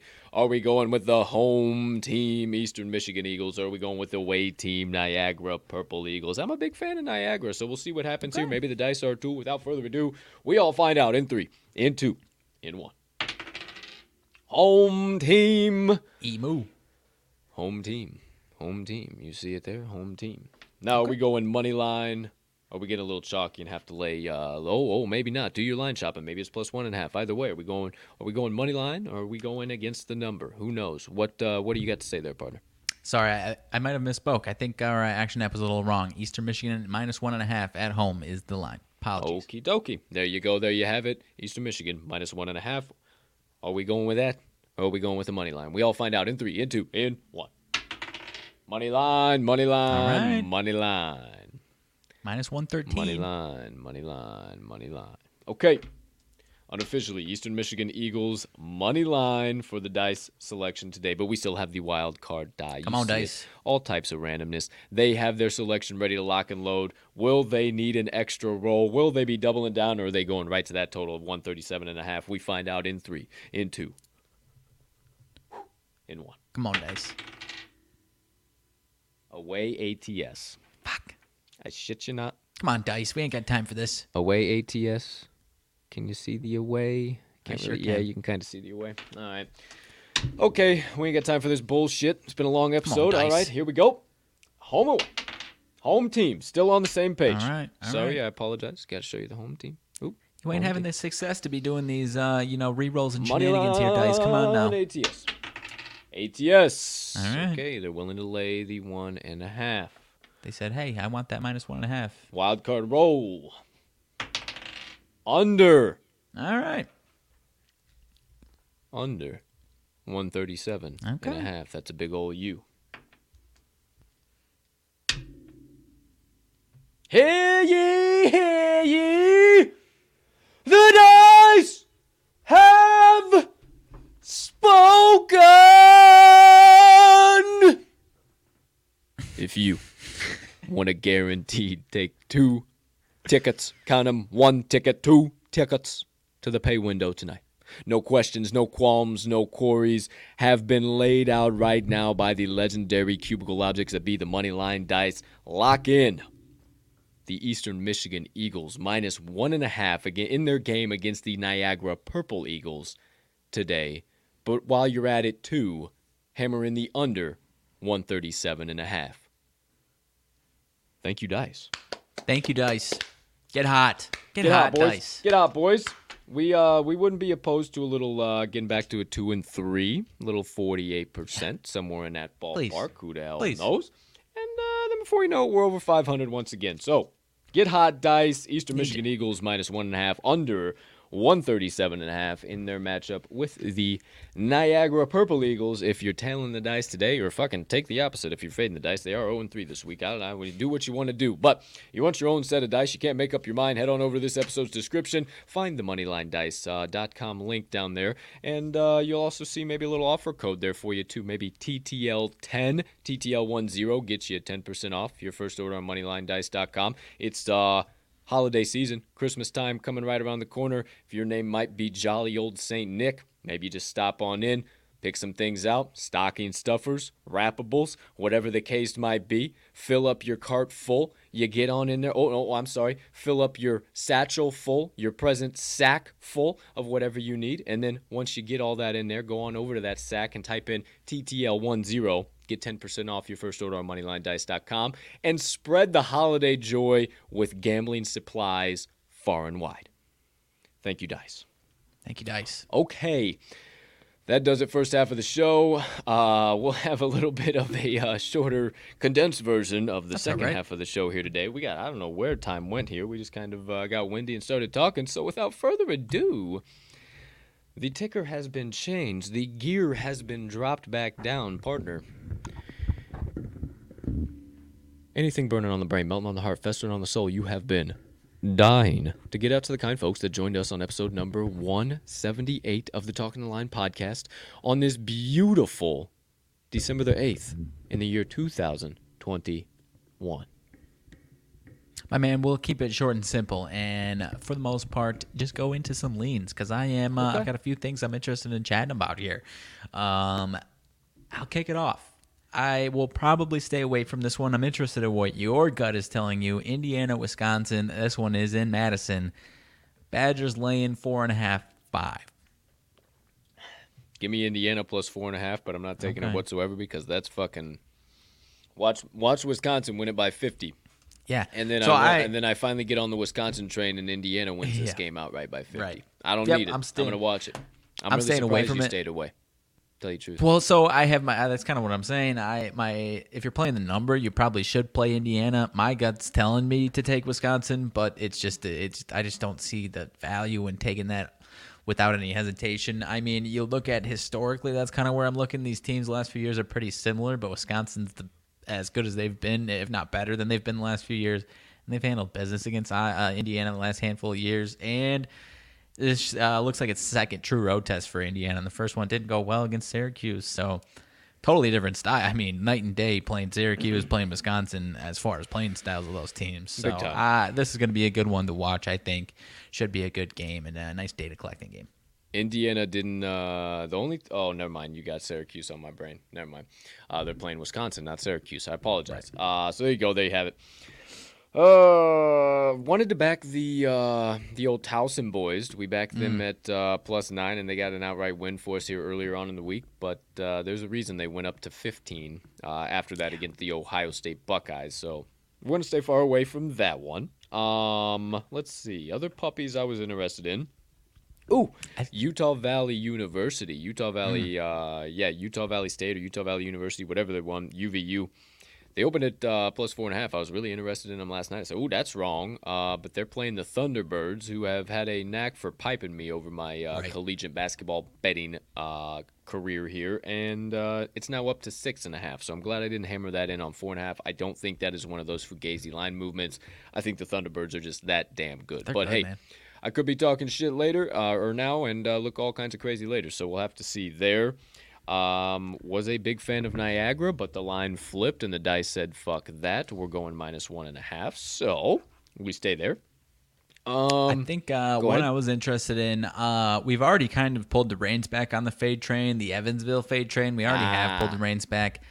I, I'm not saying they're going to be a good team, but I don't think they're going to continue to be as bad as they Mm. had been to start the year. You know what I mean? Short favorite against SEMO, but I believe you would agree that SEMO just is uh, a big old hot dumpster fire, if I'm not mistaken. the only play that I did not take, that I didn't cross out, you can't see it, but that right there is Evans minus one and a half. Evansville against Southeastern take 'em, though. Missouri. SEMO is fucking gross, dude. They're just don't terrible. take I Evansville, hate them, but I don't want to Oh. take Evansville either. But uh, yes, that was another another game I was leaning for sure.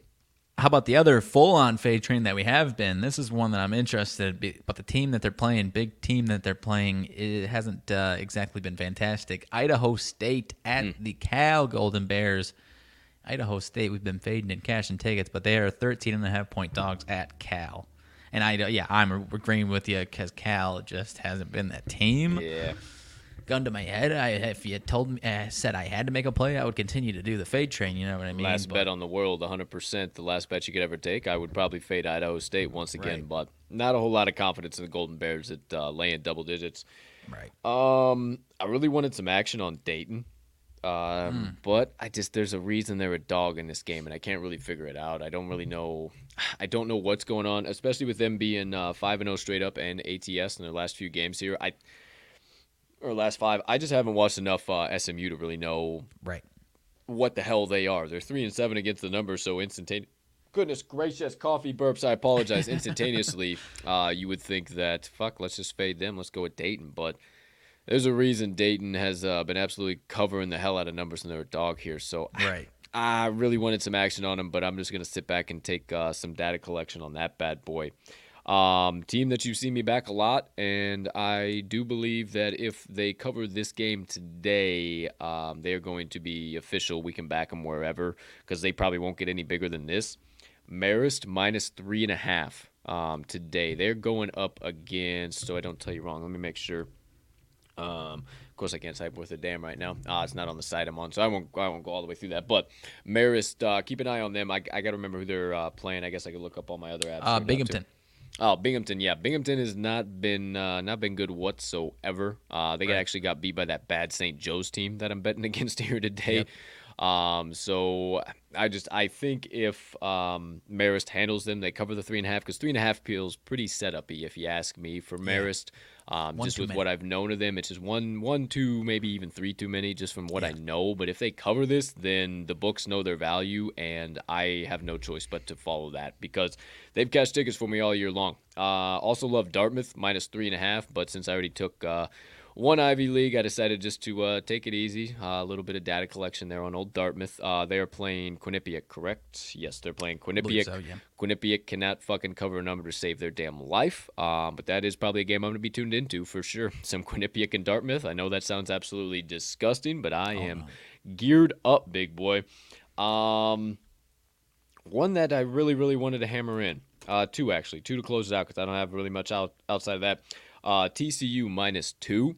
I'm just not hundred percent sure what they are. I, just, I really don't know. TCU know. Utah, right? Yeah, yeah, Yeah. and and I'm not sure what the Utes are quite yet. I'm glad Mm-hmm. I didn't. Um, well, I'm, I'm not glad I didn't hammer it in because it's up to three at consensus right now. But still a decent decent fan of. If you're wanting some action out of that game, I'd probably lay the points with TCU. But being one four and two against the number this season, that's just a team I couldn't back. So Mm-hmm. Right. there's that one, and then it moved in the wrong direction. Uh, we'll see what it's rated at here. Let's see if they have a uh, a projection for the game. Of course they do. 64.6 to 62.5. So last time I checked, that's 127.1 with the total for Michigan State and Minnesota set at 135. Now, I wanted uh, to take the under here, my friend, uh, but it was at 132, quickly to 133, 134 and a half, 135 and a half, and now it's back down to 135. I don't know what that means. Um, with uh, 127.1, that gets well under, even if it goes back to 130. I'd have some confidence in that under. That was actually going to be one of my best bets of the day, full transparency, but I decided to stay away. So if you are wanting a little bit of action on that Michigan State Minnesota uh, Big Ten game, taking the under, maybe stay away. I got no yeah, idea. that's a tough one. That's a tough one. I I was trying to talk myself into the spread pick on that one, but because Minnesota's going to be a bottom of the pack team, it just kind of depends. Because I kind of saw it as a similar. I kind of read it similarly to Mm-hmm. what Michigan Nebraska was yesterday, and obviously I was blatantly wrong yesterday. So I was interested in Michigan State, but if they yeah if they don't come out and show out tonight, then obviously Minnesota can take care of business and cover. Most def. Um, nothing else college basketball wise for me. I actually got uh, NBA play, dude. Believe it or not. Um, Talk to me. I don't want to say it, but what because my heart is not in NBA right now. Lines are jumping out more than me, more than they ever have before. I'm staying back. I'm not putting action on them, and lines are just popping. Cleveland Cavaliers minus two and a half against these Chicago fucking Bulls today. You have, have to take the Cleveland Cavaliers regardless of the number. You have to. You have to. It's point blank. Period. There's there's nothing. like. There's nothing in my heart tied to this game. Now, Chicago Colt. Let's fucking go, Bulls. See red. What are we doing? We better not fucking lose this game outright. Are you lose? Are you fucking kidding me? But it opened at two and a half, up to three and a half.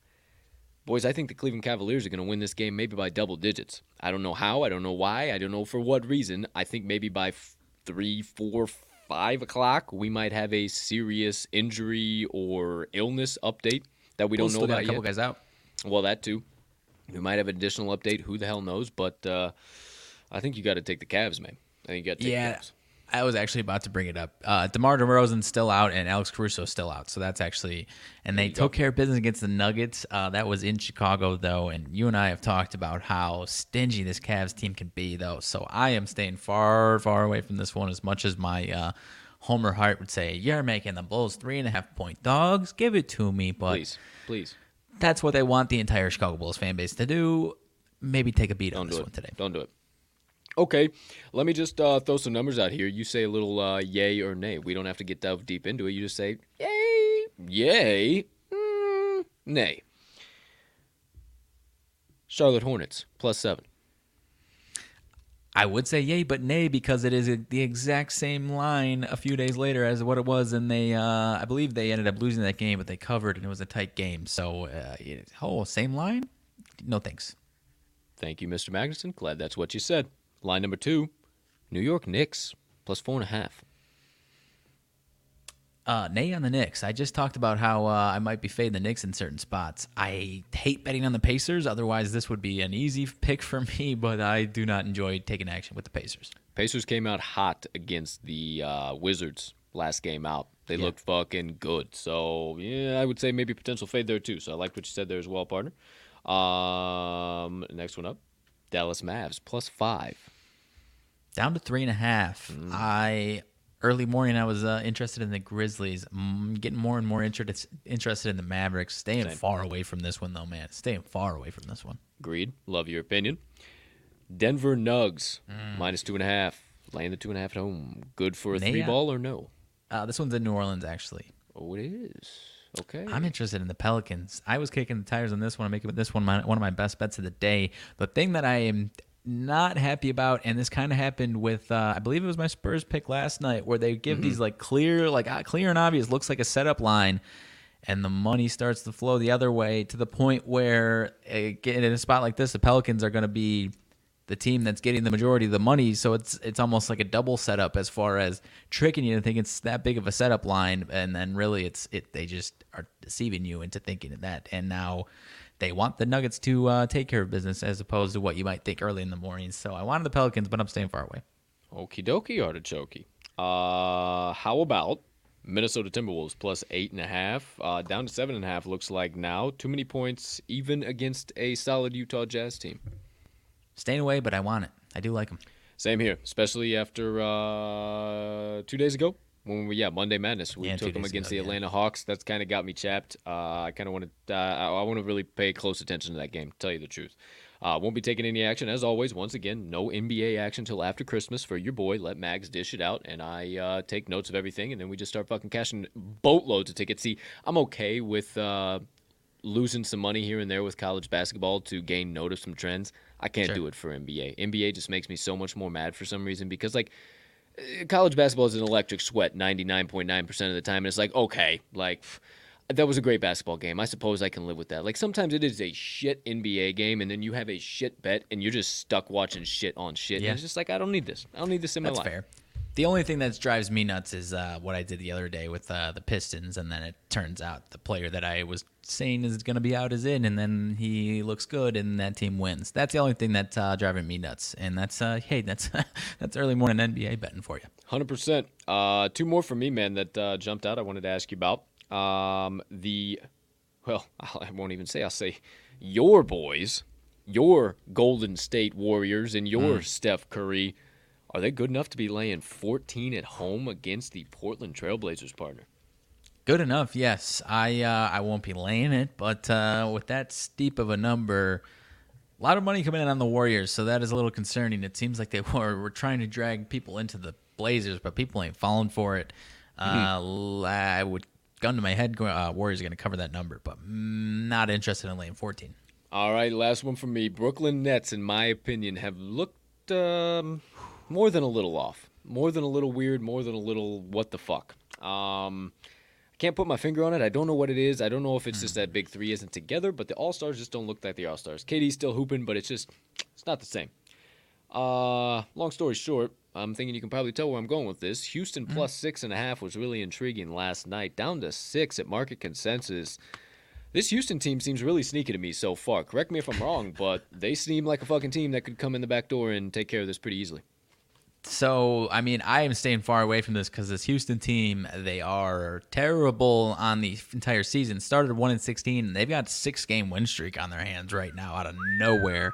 Um, it, that's a little bit. I kind of agree with you. I think you keep checking on in and on them on the wrong nights. They're 17 and 7 straight up. Okay. Uh, against the number, not fantastic. So you're not entirely wrong. The number, They're yeah. definitely not where people expect them to be. KD is playing fantastic. That is the one uh, the one continuity you nailed. But uh, yeah, obviously Kyrie hasn't been there, and James Harden still isn't clicking 100. percent That plus six has me interested, but I mean I've got no interest. That's one of those spots where it's like, yeah, that looks like a trap, and then KD drops 50, and you look like an idiot. So I'm gonna stay away from that one. Um, one final closing thought on that is um, is James Harden kind of having more trouble than anticipated with these new rules changes? Is is that kind of where he was making his bread, for lack of a better term, at the charity stripe, or is that kind of where he's he's just not knocking down those shots?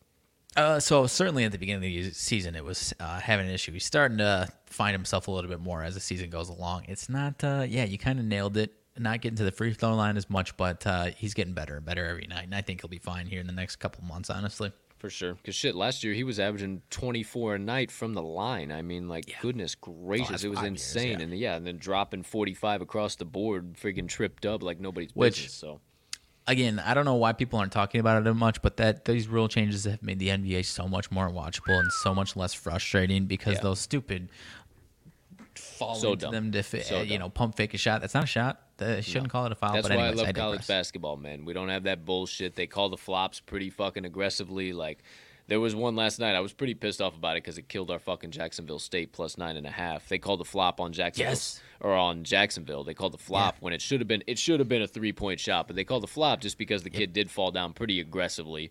And if he wouldn't have, if he would have just fell the fuck down, he would have been fine, and they probably Right. would have called it. But I, that's what I love about it, man. They're not some sometimes ref fuck it up, but if I would say any any sport out there, refs that I trust the most, it would probably be college basketball. It would probably be college basketball, in my opinion. I would say so. As true as like calling, like I don't. As so far this season, there may be. I probably can even count it on less than one hand. I might only need a couple of fingers. Like the times I've been like, "What the fuck call was that? That's Yeah. ridiculous," and I can use probably all 10 fingers and at least one and a quarter of my toes when I'm watching just NFL on a Sunday. So Yeah. I think I agree with you. Yeah. I, I feel like I would college probably football, it. college football, fuck no. College football, Yeah. get the hell out of here. No way. But I mean, just where where I see where I see the most consistency, where I see the For sure. fewest mistakes, I would say would be Yeah. college basketball. That's think why I I love it with the you. most. I just had that uh, BYU Utah State game stuck in my head. Or was was that what it was? Yeah. St. Mary's, Uh, St. Mary's, St. Utah Mary's, State. Utah yeah, State. yeah. BYU Yeah. Utah State played tonight, but yeah. Uh, so other than that, I think I agree with you. Yeah. yeah, for the most part, I I hate me a good zebra as much as the next man, but uh, college basketball is the most true. And and I mean, dude, it, it, there's just something about a 49 to 47 game coming down the stretch, and you need to cover that one and a half. What the fuck's gonna happen? You know it's gonna come down to foul shots and free throws. You know it's Mm-hmm. gonna come down to rebounds, turnovers. Who's willing to get on the floor? You're never gonna see that shit in the NBA. Just not unless you're fucking game six of the finals. That's At least not in December. Yeah. there's not in December. It's not what it's going to be, and that's what you're going to see with low major, mid major teams. Period. That's why Yeah. I think that's why I love it. It's just aggressive ball, and it's always going to be aggressive ball. There's no question about it. Hundred percent. And final soapbox, and we'll uh, we'll wrap it up and get you into motivation minutes. But as far as December NBA and people overreacting to like, oh my gosh, the Lakers, uh, this and that. First of all, they're starting to play better. It's December. Stop losing your mind about what these teams are in December. Half the world isn't even paying attention yet. Comes We've with got the four more months. What was that? I, it comes with the territory of being the Los Angeles Lakers, but I Uh, not even just the Lakers, I 100%. 150 percent agree with you. Yeah, like Yeah, relax. I'm not even betting on this shit yet for crying out loud. Relax. We have so many more games to go. Like Right. there's a lot of time. So yeah, I. I agree with you on that. I've been seeing that a lot too, but obviously I'm uh, not the resident NBA guy, so I can't stick my foot too deep in my mouth. So I appreciate your uh, candor there, pal. Okay, uh, leans, a couple of rabbit holes, you know, as it always goes. 33 minutes after the top of the 11 o'clock hour. Oh, Vancouver Canucks money line interested me. I wanted to bring it. Am I a fucking hockey sharp? I don't know. Um, eh, if I'm going anywhere, if I need to go somewhere on the NHL, we'll go Vancouver. Okay. But Vancouver money line, huh? um, they are not. Uh, that, that's the only one that I would say. Uh, they were an early sharp side la- late last night, like 11:30 midnight. Uh, they were late. I was up uh, editing some video, doing some stuff, and, and they were they were pretty sharp on there. So I uh, kind of looking at them, but there was no game that fell into our now four and zero trend streak. Yeah. So we're just not gonna touch it unless we see that trend. We'll do it. I mean, it's four and zero. It's it's point blank. Period. We found a line that makes fucking sense. Period. Did you see the end of that game last night, though, the hockey game for our twofer? Bananas, bananas. Tried Oh to blow it for us. dude. Les Tried to blow it Habitants for us. tried to fuck us. Not oh, good like, at no all. way. No Not way this is blowing our Tuesday two for two, 22 odds. No way. No Uh-uh. way. No, no, not no, Empty no, net, no, no. no. Les Les Habitants would never let it happen, my friend. Not my boys. Not my boys. Not here. Not now. Not ever. We'll be backing them come Stanley Cup time, and I think they get a chance to lift old Lord Stanley this year, but they ain't looking so hot quite yet. So.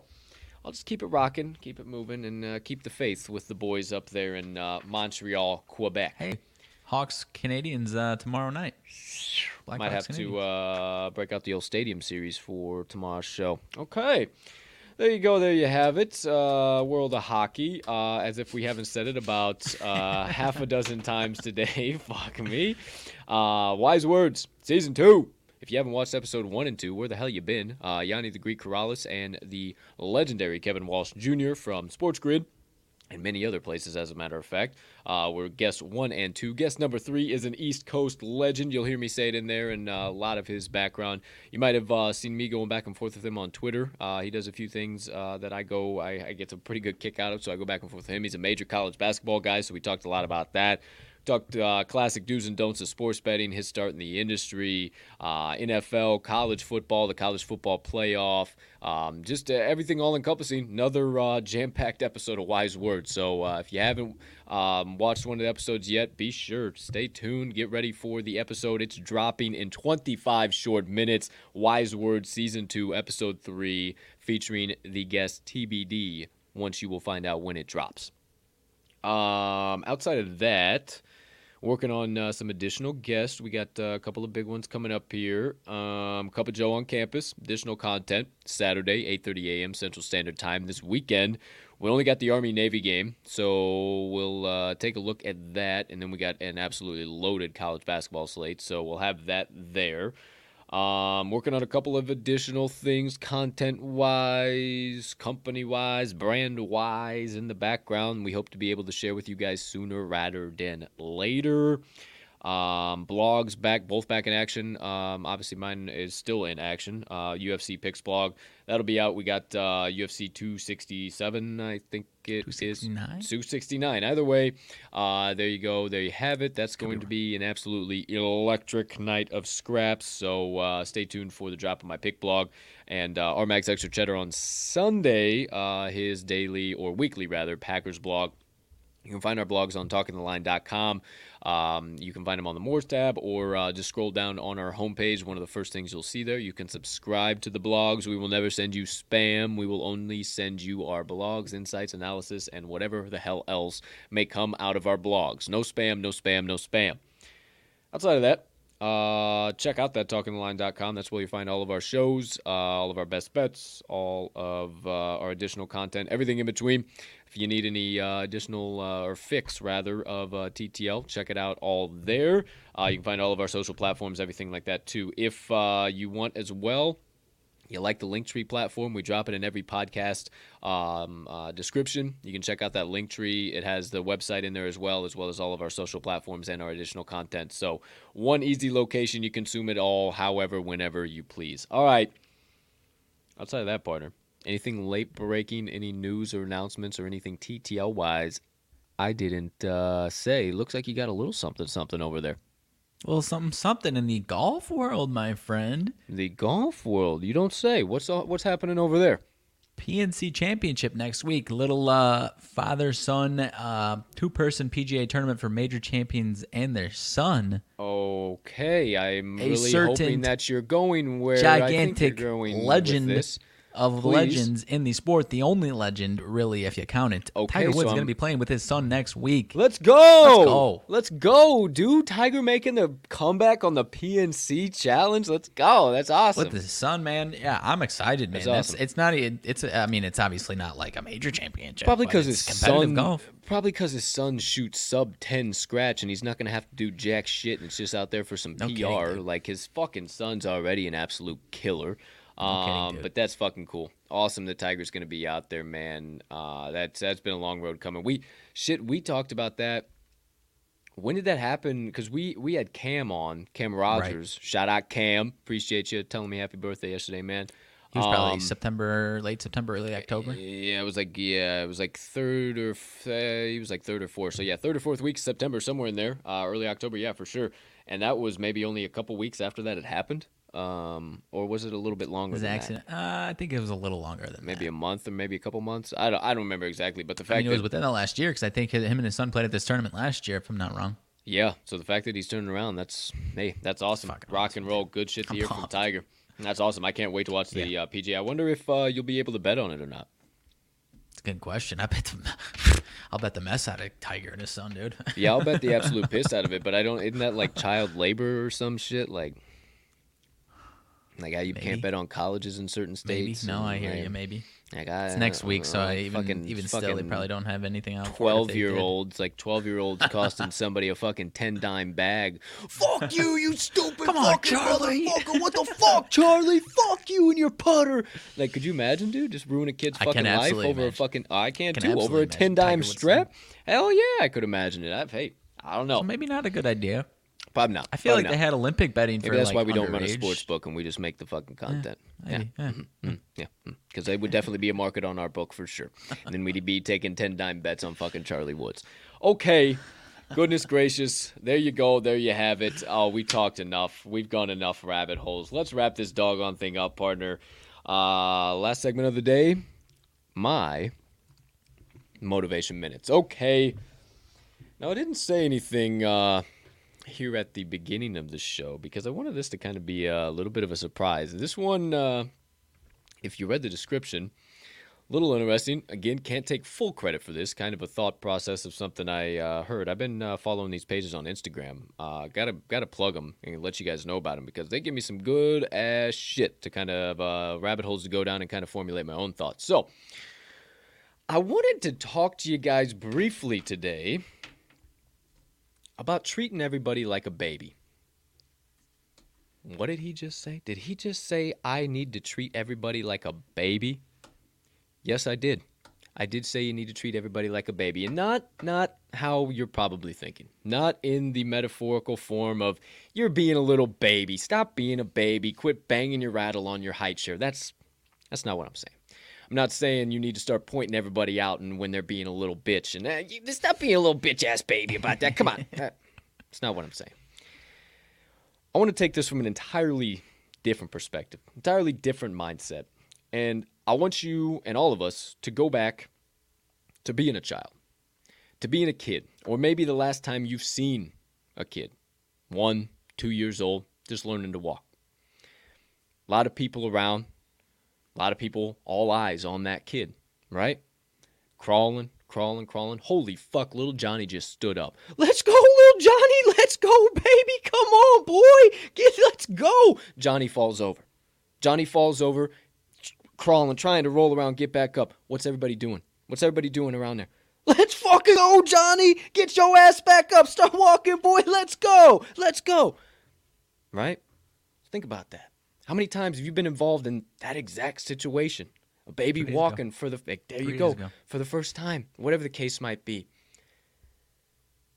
When you're a small child, everybody seems to cheer for you, whether they know you or they don't whether they're kin or they're not. They seem to cheer for everything that you do. You're crawling to walking to learning your first word, and oh my gosh, speak more! Come on, let's go, let's go, learn more words. Everybody is always cheering you on and motivating you. So maybe as always, if you're starting to turn more of a highbrow thinker as we go along this motivation minutes track, you already know where I'm going with this, but why don't we start treating everybody just like that. Just like we're all babies. Why is it when we become adults, instead of we have an idea, we start to crawl, people go, that ain't never gonna fucking work. what, what, what kind of an idea is that? Okay. For sure. Whatever, man. And then you start to gain a little traction. You start to find some things out. You say, shit, maybe I can actually do this you start to have some delusion in a vision that is actually there. And yet again, people, the fuck are you talking about? You get involved in what? you, that ain't ever gonna happen, dude. You, no way. You ain't nothing. You ain't ever gonna be nothing. Stop. I'm sure we've all heard it. Why does nobody stand there cheering for little Johnny once he becomes an adult? Why is nobody throwing motivation? Why does everybody want to send negativity and toxicity at everybody else who's trying to chase after a dream and a passion? Why, instead of, uh, you know, next time maybe somebody's chasing after their goals and they hit a roadblock, an obstacle, but I always tell you, you can turn them into opportunities, uh, a rock in the path that maybe stumbled them up, maybe instead of the next time you see that happening, instead of going, see, told you that was fucking dumb. You're a dumbass. Told you we're gonna fail. Maybe say, hey, hey, come on.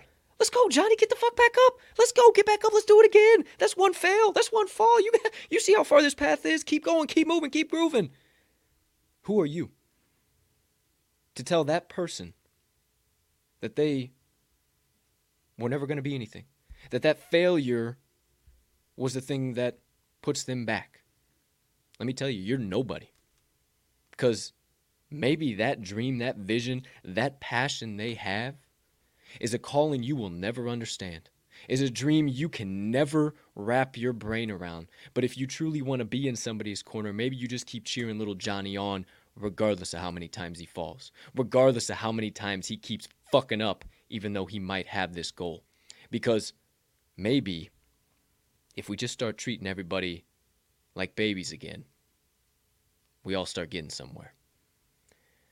So the next time I challenge you, the next time you see somebody crawling towards a dream, towards a passion, towards a goal, you see them stand up. You see them making a few fucking steps. You say, Whoa, who is this? And instead of when they inevitably hit that rock in their path, when they inevitably stumble and fall, whatever the case might be, instead of making fun of them, instead of saying that never worked, instead of saying you were dumb for even trying that, be the helping hand. Be the one to be cheering in their corner once again, to tell them to get back up, to try another step, to fuck if they got to start crawling again before they can even try and pick a foot up and start walking again. That's what they got to do, but be their motivator. So that's all I got for you today, my friends. I appreciate the hell out of you. I'm doing a little bit of hosting duties here while at the same time doing a little bit of production duties and keeping the comments clean. Catching a few flaming arrows, as I always like to say. But outside of that, I challenge you to start treating others like babies again. And that does it for my motivation minutes of the day. I love it, man. That was uh, that was that was very, very, very good stuff. I love. Oof. That was a good one. Gotcha. I got you. I won't uh, add too much onto it because we're uh, a long show today, but I do love that one a lot, man. Appreciate you, hundred percent. Hope all the rest of yous yins out there got the uh, same enjoyments out of that the old partner did. Okay, 47 minutes past the top 11 o'clock hour. We ain't done a two hour show in a long time, partner. We got to get the fook out of here, dude. We got another show dropping in 13 minutes. So, Sheesh. without further ado, ladies and gentlemen, degenerates and gamblers, far and wide, for myself and Max, thank you so much for choosing to stop by episode number 178 of the Talking the Line podcast. We can't tell you enough, even though we always do, how much we appreciate each and every one of you from the bottom of our hearts. Thank you, thank you, thank you for all of the support, the following, your comments, your likes, your shares, everything in between. Thank you, thank you, thank you, thank you, thank you. We hope you have a spectacular rest of your Wednesday, unless you have any other plans. And hey, partner, as always, let's send them off. Let's cash some tickets.